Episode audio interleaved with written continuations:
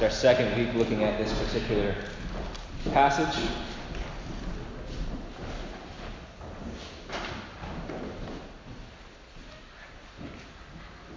Starting at verse 1. Paul came to Derbe and then to Lystra, where a disciple named Timothy lived, whose mother was Jewish and a believer, but whose father was a Greek. The believers at Lystra and Iconium spoke well of him. Paul wanted to take him along on the journey, so he circumcised him because of the Jews who lived in that area, for they all knew that his father was a Greek. As they traveled from town to town, they delivered the decisions reached by the apostles and elders in Jerusalem for the people to obey. So the churches were strengthened in the faith and grew daily in numbers.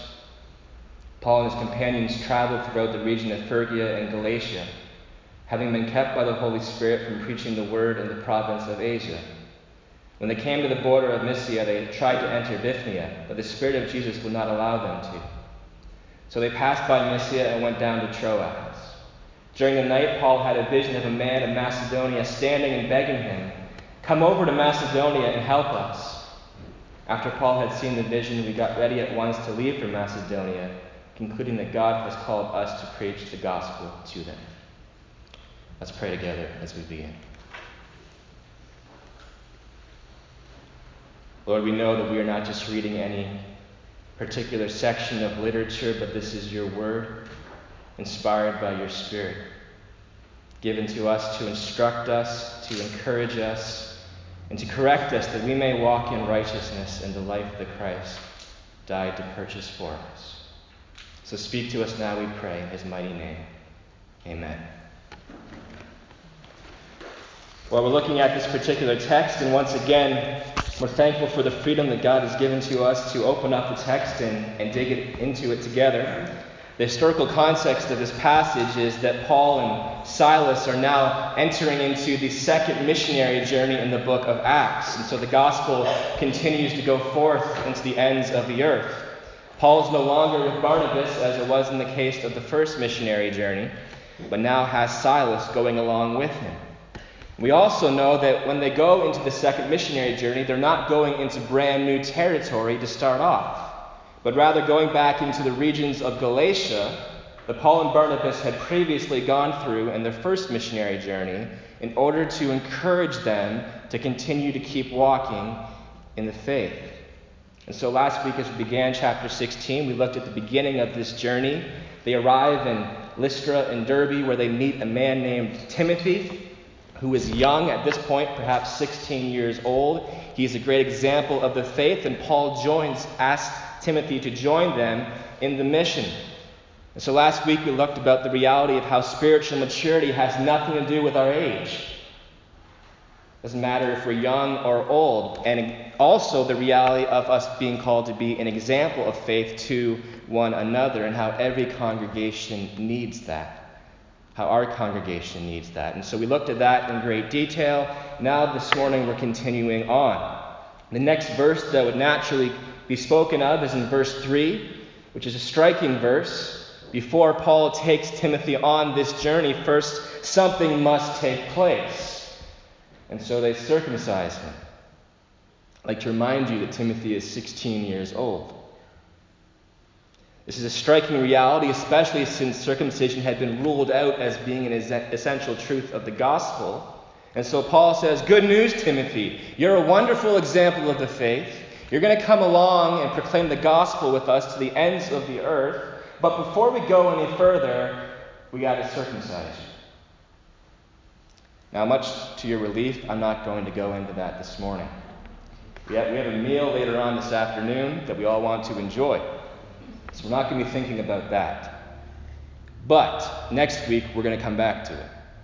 Because there's an important truth that we see being displayed here and also later on in the text regarding mission that we should learn from. And so we'll come back to that next week. So we're going to skip over verse 3, skip over the circumcision, and go on to verses 4 and 5 for this morning. After Timothy is circumcised, this trio now, Paul, Silas, and young Timothy, go into the regions that Paul and Barnabas had already been to. And it says they passed on the teaching that was given by the elders in Jerusalem. Once again, they were informing them of what does the gospel mean? What does the law mean? How do they relate to each other? We can't get that confused. How is somebody justified? Is it by keeping the law? No. And so they went around and continued to report and teach to make sure there was a proper understanding of that. We spent the entire summer looking at that ourselves. But then, after, we see in verse 5 a summary statement about the results of the mission that Paul Silas, and Timothy have in these regions. It says, So the church was strengthened in the faith and grew daily in numbers.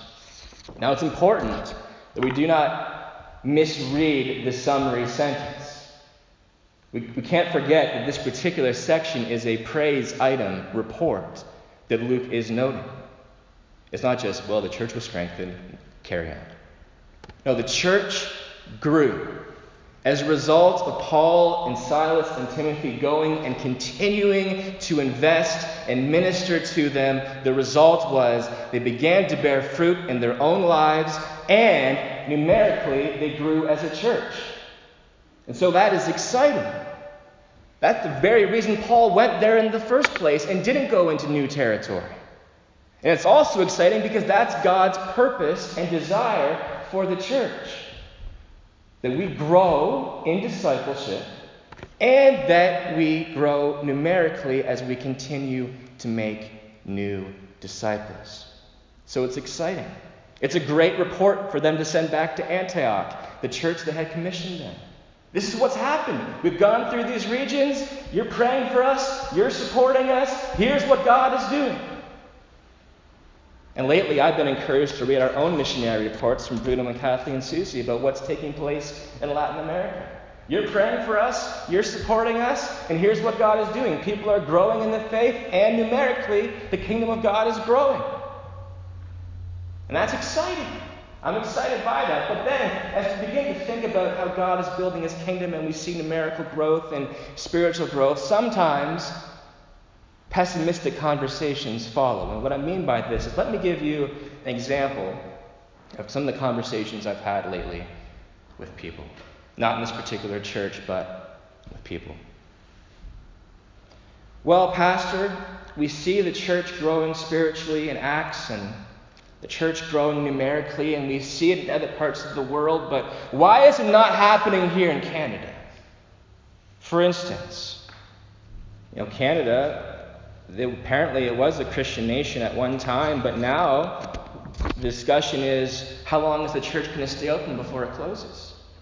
How many more years do we have left before the doors just close? The fastest growing religion in Canada is Islam. Did you know that? The fastest growing church in Ottawa is the Church of Satan. Did you know that? So people look and say, so why do we see these great things happening in the book of Acts? People growing spiritually, lives being changed, and them going out and making disciples, and we look around in our own midst and we wonder, why is it a foreign reality at times? Why don't we see it? I don't see people in our town coming to Christ, trusting in Christ. And so, clearly, I've been surrounded by some very optimistic people lately. But it's a question people are asking. Maybe it's a question that you've asked. So, how do we respond to that kind of talk biblically? Well, the first thing is God has promised in His Word, from the very moment that He gave the covenant blessing to Abraham, that all the nations of the earth will be blessed through Christ. That includes Canada. That includes Canada. God has a will to seek and save Canadians. And there's no educational system, there's no prime minister, there's no one who can ever stop the King of Kings from bringing his kingdom onto our nation.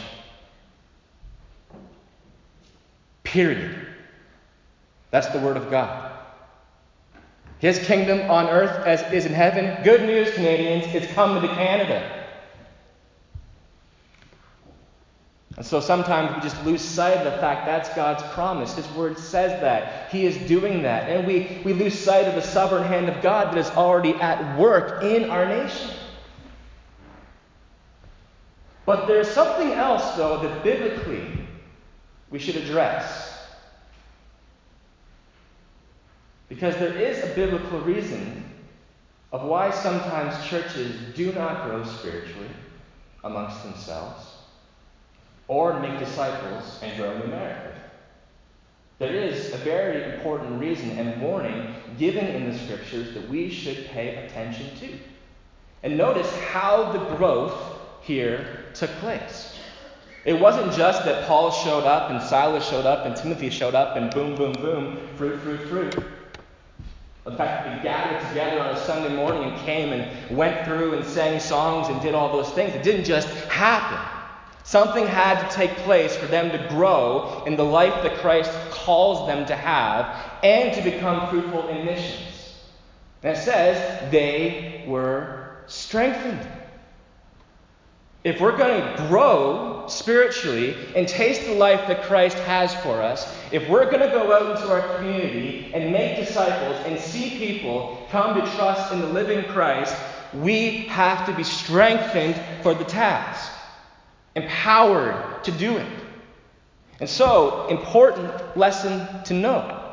Sometimes the reason why we do not see people growing spiritually or the church growing numerically is because the church is not walking in the power and the strength that God has given to them to do it.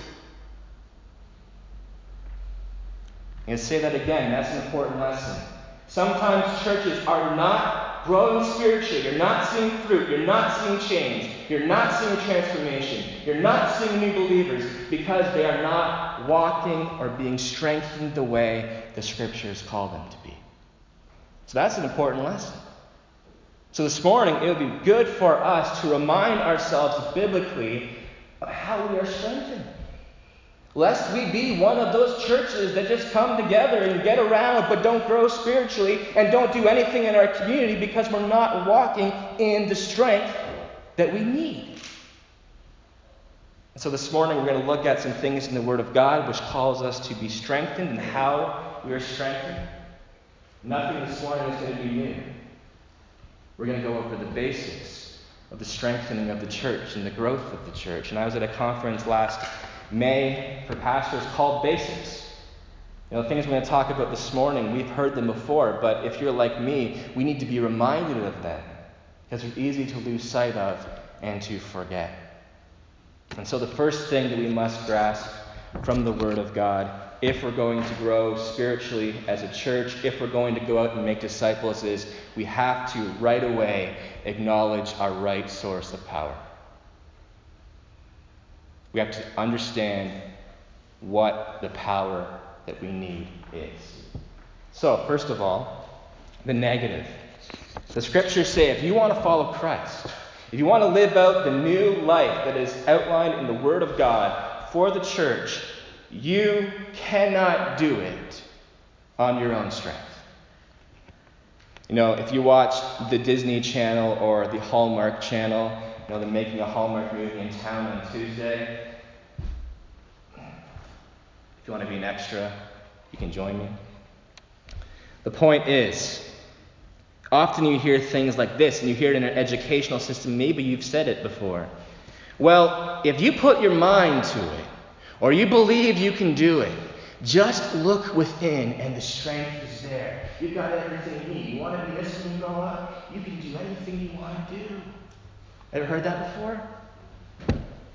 It's the popular ideology of, of North America in this time. Believe in yourself. Well, Jesus shows up on the scene and pretty much crushes that to pieces. He's not after seeker sensitive movement. He just says, if you want to follow me, if you want to live the life I've called you to live, if you want to become fruitful and taste the freedom I've won for you, if you want to go out and make disciples and see this world be changed, you can't do a single thing. Well, thank you, Jesus. Motivational speaker or not, you can't do a thing. Apart from me, you can do nothing. So the good news is, he doesn't just leave us with a hopeless state if you can't do anything. But then he says the source of power that you do need, that I'm going to give to you as a gift, is I will give you the Spirit of God to come and dwell in you when you believe. And that Spirit is going to be the power up from on high that you need to follow my teaching and to go out and make disciples. In 2 Peter 1, verse 3, it says, His divine power gives us everything we need for life and godliness. So if you're a believer, if you've been saved, Christ has given you the strength and the power you need. This morning, as we gather, let's do not forget the fact that the Spirit of God, who hovered over the waters at creation, who raised our Lord from the dead, dwells in us. Right now, the Spirit of God is with us, and He is the power that we need to change. He's the power we need for addictions to break, for lives to be healed, for transformation to take place, for families to come to know Christ. He's the power, and He's already here. But that being said, how many times, if you're like me, do we go around in our Christian life and say, Well, I gotta do this, I gotta be better, I gotta be stronger, I gotta, I gotta fix this? No, you can't do a single thing. And it'll be fruitless every time. The Spirit of God has come to be the strength that you need. You know the amazing part of this is when God gives you His Spirit, he doesn't give you just portions, He gives you all. Every part of the Spirit of Christ is with us. To never leave or forsake us, meaning we don't have to get up in the morning and say, God, will you give me the power for this day? He will say, I did. What did Paul pray? What did we read earlier? Not that give me the strength, but that our eyes of our hearts would be enlightened to see the incomparable power that is already there. And so it'd be good if we are awakened to that reality, lest we try on our own strength and be fruitless. We need the Spirit of God. But like all gifts, you can use a gift, you cannot use a gift. And the same is the truth of the Spirit. You can grieve the Spirit. The Spirit's been given to you to be that power from on high, but you can continue to say, No, I'm not going to depend on you. I'm not going to walk with you. I'm not going to walk into this life. I'm going to continue to chase my own selfish will. And you grieve Him. So, what's the important lesson from this particular point? If we are going to see fruitfulness in our life, in missions, the very first thing that we have to understand is we need the Spirit of God dwelling in us, empowering us. Not just on a Sunday morning, not just on a Tuesday night Bible study, but every day that we have breath. What do you do on a Monday morning when you wake up and you're going to work? How are you going to be an example of Christ to your workplace? Do you shut off Christianity because it's not a Christian workplace? The only way you're going to be an effective witness in that place and stand your ground and walk in fruitfulness is if the Spirit of God is empowering you to do so. The hymn, I need thee every hour, it should be, I need thee every minute. Because we need Christ. And so we must depend on the right source. And so, church, I encourage us to do that daily, to pray for the Spirit's empowering and help. That being said, there's something else that we have to understand in order for us to be strengthened, for us to grow. As the Spirit of God has given us to be the power, but we are called in Philippians 2 11 to 12 to work out our salvation. See, works do not save us, the work of Christ saves us. But we are called to taste that newness of life, to see the mission of God go forth in a fruitful way by doing particular works the Spirit uses to change us. Now, I've said before that the Christian life, discipleship, is kind of like driving a car. Gasoline is the power you need for the car to run, but just because you get in a car that's full of gas doesn't mean you automatically begin to move. The Bible says that we have to do certain things to taste and experience that power for it to be released in us that we may be fruitful not only in our own lives but in missions. And so we need to be people who work. So, what is those works that we must do? We've talked about them time in and time again. The things that we are called to train ourselves to be godly in prayer, spiritual gifts, meeting together to come and encourage one another in the faith, as we talked about with the children, the singing of the songs of the faith, the communion, the baptism. These are just a few. But there's one work which is above them all. There's one thing that we are called to do as the Church of Christ that is above prayer, that is above singing songs, that is above coming together and gathering as the people of God. And you're saying, well, what is that? Well, the answer is the studying and learning of the Word of God. The Scriptures. Man shall not live on bread alone, but every word that comes from the mouth of God. One of the things that we must do as the people of God in order to become fruitful, not only in our own life but in missions, is that we must be exposed to studying the Word of God, letting the Spirit who has inspired the Scriptures teach us and lead us into the newness of life. Why is it so important? The Word of God comes first. Because the Word of God teaches us how to pray. The Word of God shows us what we're to do when we get together. The Word of God shows us what it means to truly take communion in a worthy manner. And what it means not to take it in a worthy manner.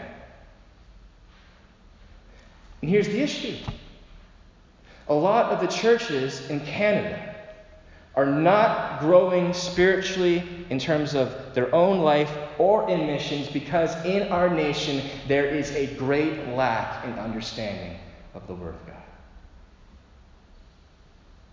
I, I remember talking to a, a, man who worked with a hockey camp in this past May.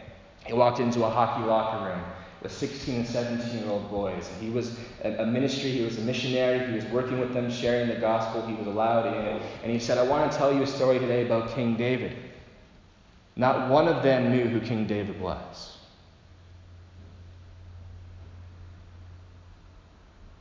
There is a hunger for God's word in our nation, not just out there, but in our churches. Jesus said, Let my words abide in you, and you will bear fruit. If we don't know the Word of God, if we're not in the Word of God, letting God's Spirit lead us and guide us and teach us, why in the world would we expect fruit? Why would we expect change? When Jesus has said, you need to renew your mind with my Word.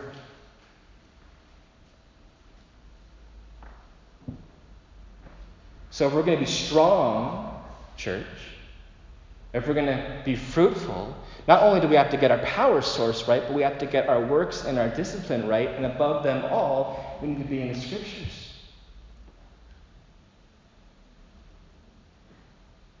So, what's your Bible time like? Practically. What is your involvement in the Word of God? Have you, have you read through the counsel of God? This is given to us to encourage, instruct, lead us into truth. It is the Word of God. And I say it every Sunday that we have to be in the Word of God, studying the Word of God for fruit. And I know it sounds like getting a little repetitive, but I'm encouraged by the fact that Jesus was repetitive.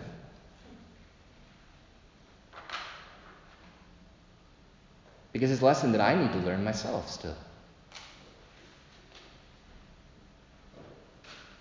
So I challenge us, not just with the messages, not just with our Bible studies, but in our own lives, continue to be in the Word of God, letting the Spirit teach us. And there's commentaries with great teachers who can come alongside and help you in your studies, but this is an important work that we must do in order for the health of our church and for being missional. So that's the second thing. We must work out our salvation. The next thing about us being strengthened and growing is this is one thing the scriptures teach about how God strengthens and grows us and makes us fruitful. And it's one thing that in Canada, North America, we don't like to hear. God has ordained to use suffering in our lives to strengthen us. Who likes suffering here? Trials? Yay! Bring it on! Well, if you're a Leaf fan, you've suffered for years. But the point is, seriously,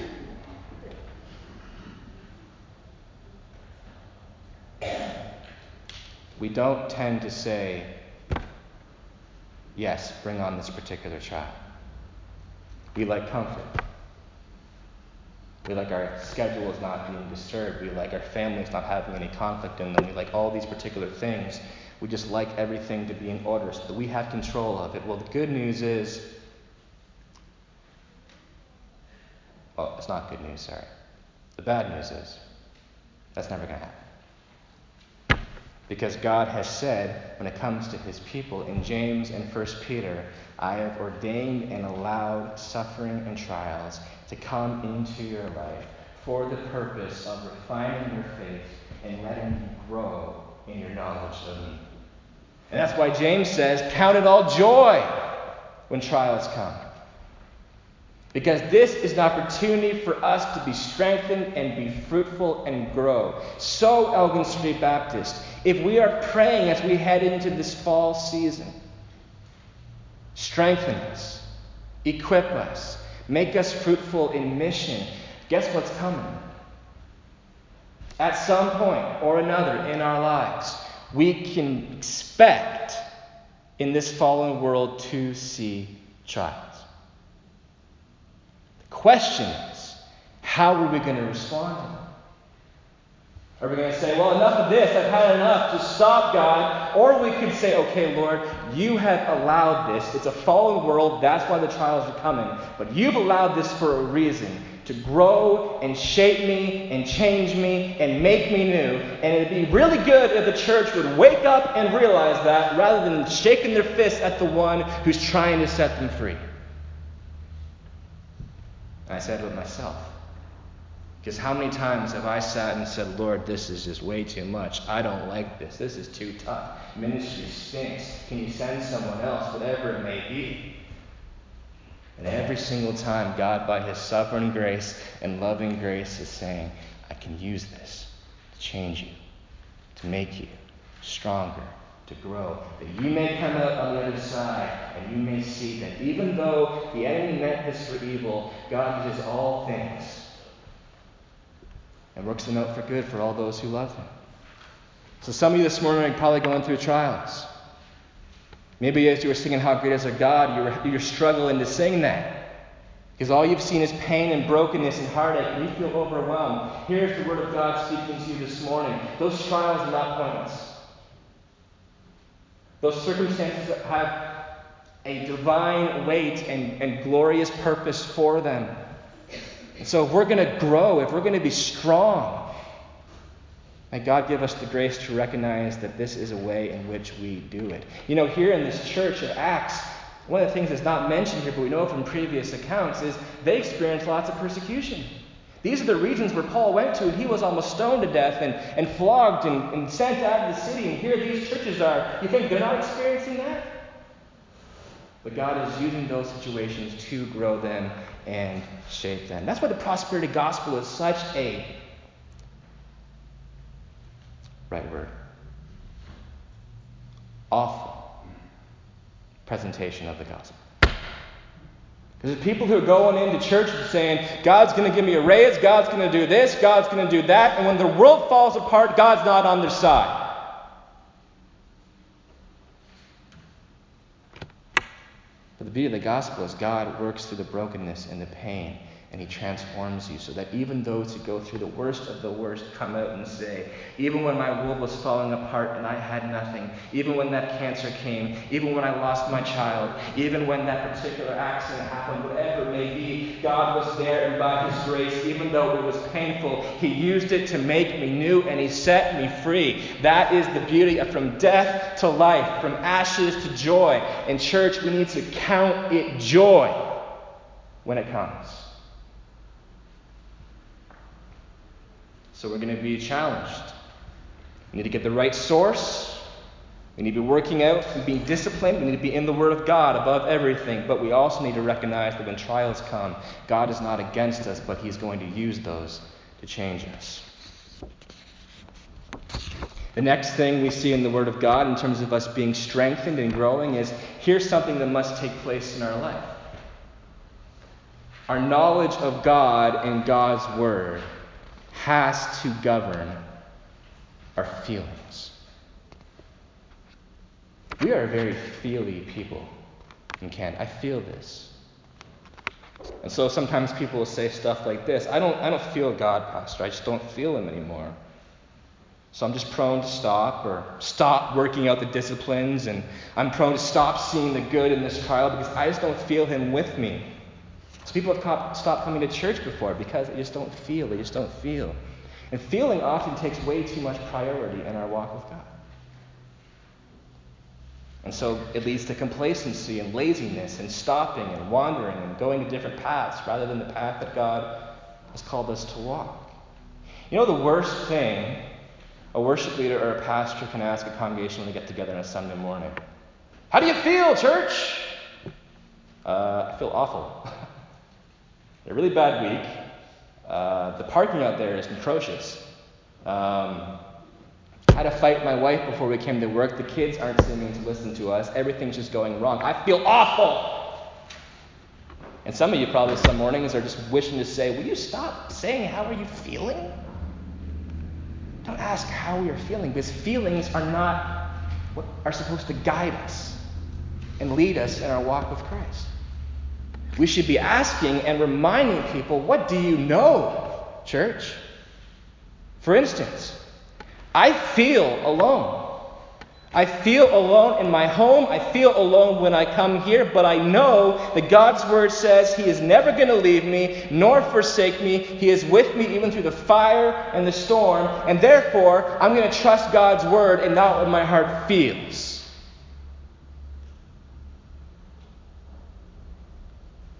When I open the Word of God, sometimes it just looks like pages and just another book. And so, I don't know, you, you say you have to be in the Word to be growing and, and growing stronger, but I don't feel like it. I would much ra- rather watch that TV show. But here's the truth we need to be reminding ourselves, with the Word of God governing our feelings, that every single time we open the Scriptures, God is speaking to us. Not once or twice, every single time. So, if we're going to be a church that's growing and not slipping into complacency and not getting lazy in works, whatever it may be, we have to be a church that lets our knowledge of God's Word govern our feelings.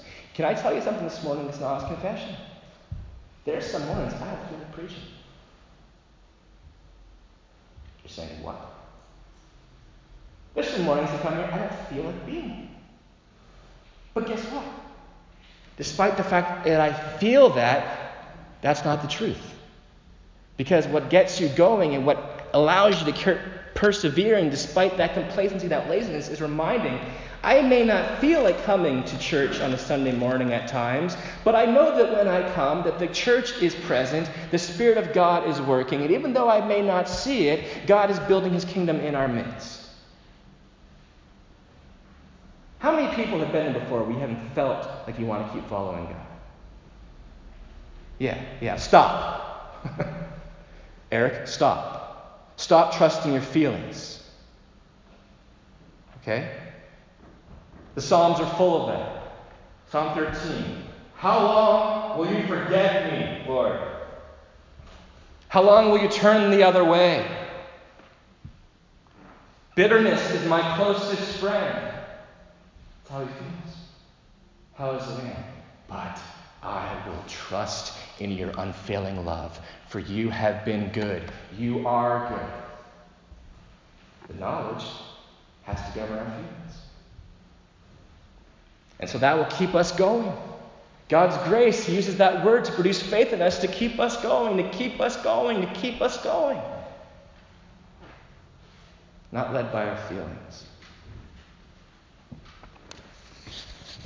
We need the right source of power we need to work out our salvation. We need to embrace trials and their divine purpose. We need to let God's word govern our feelings. Those are the ways in which we are strengthened. Those are the ways in which we grow. bearing fruit in our own lives and going out. And the result of that in this passage is that they didn't just grow spiritually, but they grew numerically. Here's a question for you Do you want to see Elgin Street Baptist Church grow? We all do. I'm excited to see how there are more kids than ever. I'm excited to see the opportunities that we have, but the only way we're going to continue to grow, and they can say of us that just in the case of this church in Acts, that when Elgin Street Baptist got together, they were strengthened in the faith and they grew numerically. How is that going to happen? We got to be strengthened. And one of the things that's going to happen when we're strengthened is we're going to grow numerically. How is that a guarantee? How is that a guarantee? Because the Spirit of God, if He's empowering us, if we're working according to His Word, if we're embracing the trials and being changed by them, if we're letting His Word govern our feelings and not growing into complacency because we don't feel something, we're going to be led into a missional life. We're going to be led into our community, into our workplaces, into our families. We are going to be led because that's God's will and God's Spirit has come to lead us into it. So we're going to do that. And the church will grow. And so, some things to say about this missional growth. First of all, if the Spirit's leading us and empowering us, that means that our motives are going to be right. So he's not going to be about Elgin Street Baptist becoming the biggest Baptist church in Arnhem, or becoming a mega church, or famous in our land. But rather, our motive will be about the glory of Christ, be about his kingdom be about lost people becoming saved and transformed because we love them as God loves them because the Spirit is leading us into that. Furthermore, here's another thing our motive will be right. The one thing that comes with that is, and some people will shoot me for this, and you can shoot me after, I don't care. Who cares about the numbers? Notice what's not here in this passage. And then so many people were added to the faith. In this praise report, Luke is not mentioning how many. He's not saying, and then 500, and then 600, and 700. Too many times, churches are caught up in making goals for, we want 700 people by this year. Here's an idea let Christ lead you in the life He's called you to, and then let Him build His church. That sound good?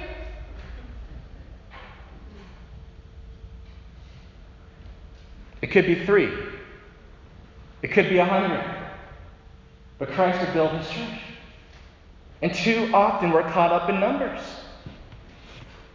You know, one church will say, well, we had, we had 10 people come to Christ last week, and we've got 10 balloons over there. Amen. And then the church over there that's got two is going, man, We're doing something wrong. We're preaching the same gospel. What's going on here? And what does it lead to? More numbers mean more success. What does Christ define as success? You follow me, I work through you, I build my church. What I add to your church, I add to your church. And we're thankful and we praise God. So we can't be number oriented. I, I said the first thing when I got here was I'm not concerned in having so many people join the church by a certain time. What I'm concerned about is the church becoming empowered by the Spirit to live out the gospel and let Christ build his church.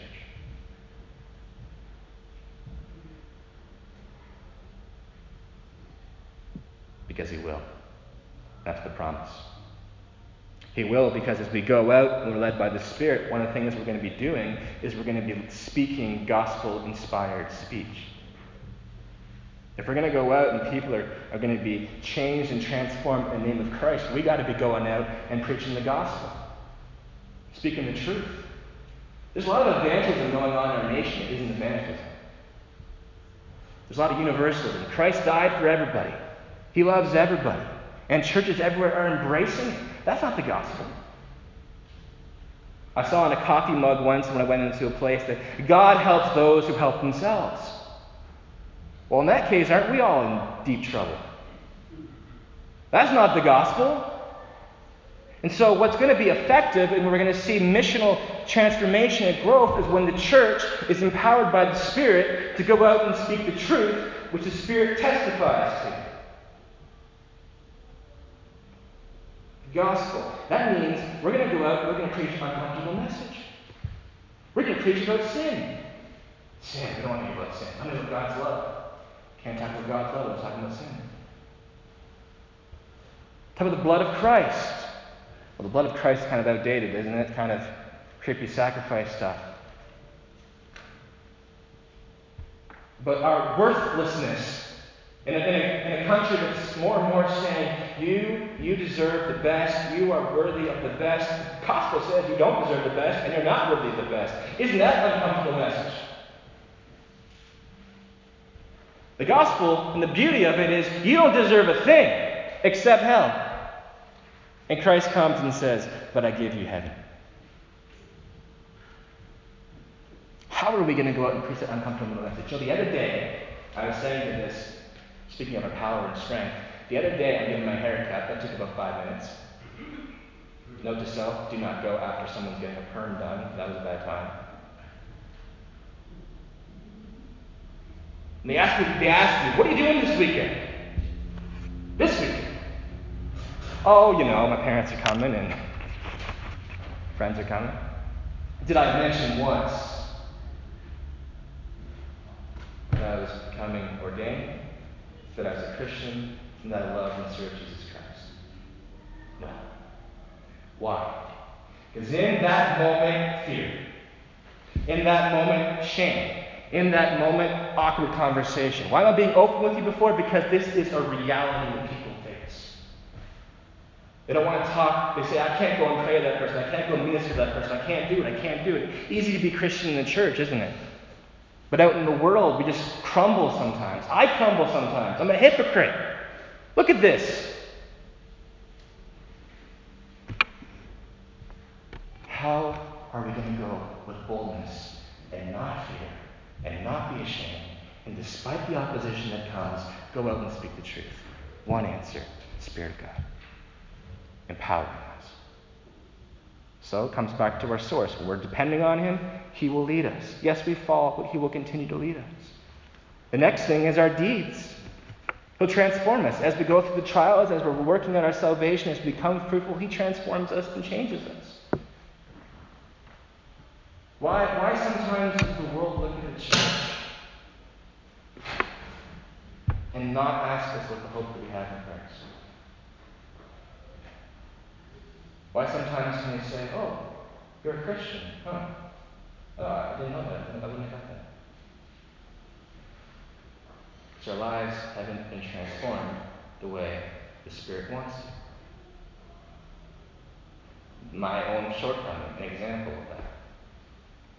But if the Spirit's leading us, empowering us, He'll transform us. And when the Spirit begins to transform a person's life, they're going to stand up. I need that. I said this morning these are basics, but they're things that I need to be reminded of that, and I think the church needs to be reminded of that. We need the Spirit of God. We need to work out our salvation. We need to embrace the trials when they come. Understand their God given purpose. We need to let God's word govern our feelings. And as we do that, we'll be led out into missions. Church, if we ask the Spirit of God, despite the amount of times we fall, would you help us this year? This, this fall year, this winter year as we come up? If you help us, Lord, give us your strength, give us your power, help us work out our salvation like never before, help us embrace those trials like never before, help us govern our feelings with your word like never before. I tell you, because the word of God reveals it to us, that if we're sitting here next year, we can expect some new people.